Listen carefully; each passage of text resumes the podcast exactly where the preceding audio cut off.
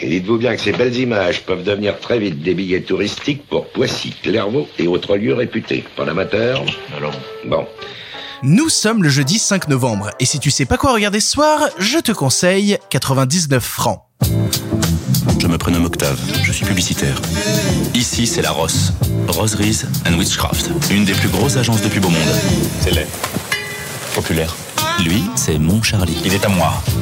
C'est mon binôme. Chez nous, à la Ross Witchcraft, le client est roi. Et le client, c'est vous. Ce job. Ça pue la choucroute de merde ici, non? Laisse-moi te présenter monsieur qui fabrique cette choucroute. Ah oui, Jean-Pierre Ranu. Jean-François Marolles, euh, Jean-François Marolles, Jean-Pierre Ranu. Voilà.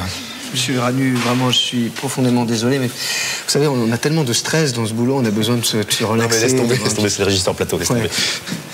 C'est jeudi, jeudi c'est le jour où je te parle d'un cinéma français différent, très loin des drames et des comédies prout-prout qu'on a l'habitude de nous servir comme clichés sur le cinéma français, et j'avais envie de revenir sur un de mes films d'adolescence, puisqu'il est sorti en 2007, il s'appelle 99 francs et il est réalisé par Yann Kounen. Yann Kounen à l'époque, il est connu pour faire pas mal de trucs un peu fucked up, notamment il a réalisé à ses tout débuts le court-métrage Vibro Boy, qui, qui je pense parle de lui-même, mais aussi notamment le long métrage Doberman, qu'on peut aimer ou non, personnellement moi c'est pas un truc qui me fascine, j'aime beaucoup les idées visuelles qu'il met à l'intérieur du film pour servir un scénario qui au final est assez peu intéressant et même très convenu et faussement punk. Après être passé par la case du western avec une adaptation de Blueberry qui était surtout une manière de pouvoir parler de quels sont les effets de la drogue de l'AESK sur le corps, il se lance dans l'adaptation du livre de Frédéric Becbédé 99 francs euh, qui a été renommé je crois aujourd'hui 14,99€, quelque chose comme ça. Tout ça sur un scénario de Nicolas et Bruno, Nicolas et Bruno que tu connais peut-être puisque ce sont eux qui ont écrit Message à caractère informatif.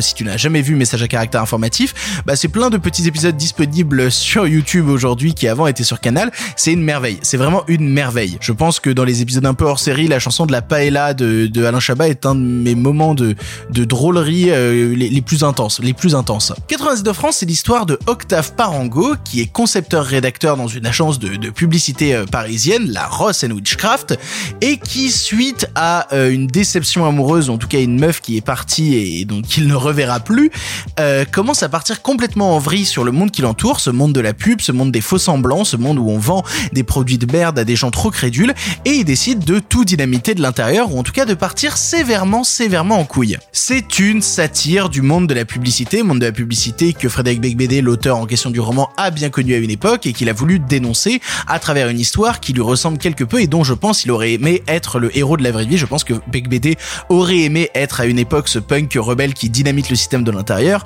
quand il est devenu aujourd'hui quelque peu une parodie de lui-même, notamment avec son dernier livre, qui est vraiment un, gros livre qu'on appellerait de, un livre de boomer, c'est-à-dire un livre de, personnes maintenant un peu âgées qui ne comprennent pas son époque, qui dit oh gna gna, le monde c'était nul, c'était mieux avant.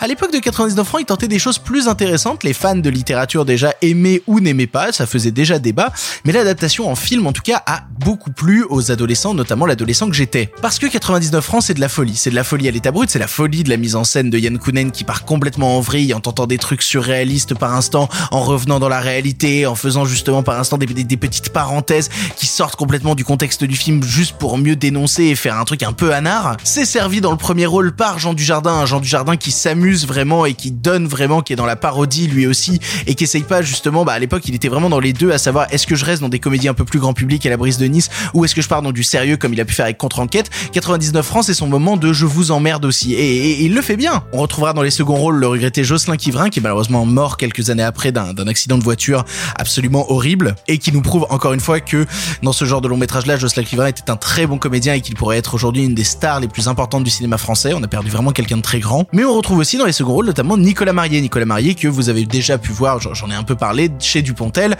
euh, notamment récemment dans Radio Les Cons dans le rôle du personnage aveugle. 99 francs, c'est un petit moment complètement fou, complètement irradié par la folie de ses personnages principaux, par la folie d'un réalisateur en roue libre dont, le monde de la pub lui permet d'expérimenter plein de choses, par la folie d'un auteur à la base qui avait envie de dynamiter le système, qui ne pouvait pas le faire en vrai, donc il l'a fait dans un bouquin, par la folie de ses comédiens, par la folie de tout, par la folie d'une époque, en fait, d'une époque qui savait pas trop où se placer et qui décidait de partir elle aussi en vrille. Alors je pense que ça déplaira à énormément de gens, énormément de gens, parce que le style de Yann Kounen peut déplaire, parce que, mine de rien, cette dénonciation un un petit peu euh, peut être euh, vue comme très adolescente. Je sais que personnellement, encore en moi, je suis peut-être sûrement encore très adolescent.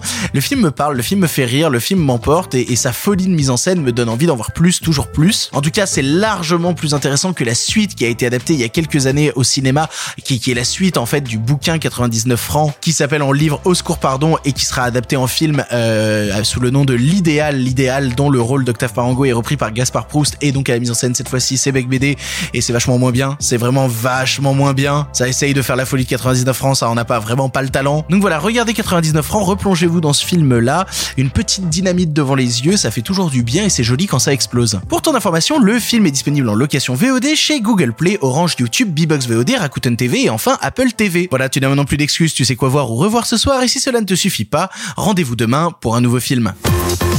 Maintenant, faut que ça change. Il nous propose le poste de directeur de création. Non. Pourquoi Parce que j'ai plus bandant. Plus révolutionnaire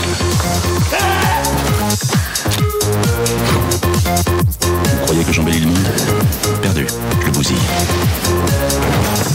Je ne suis pas un gentil garçon. Jamais crétin irresponsable n'a été aussi puissant que moi depuis 2000 ans.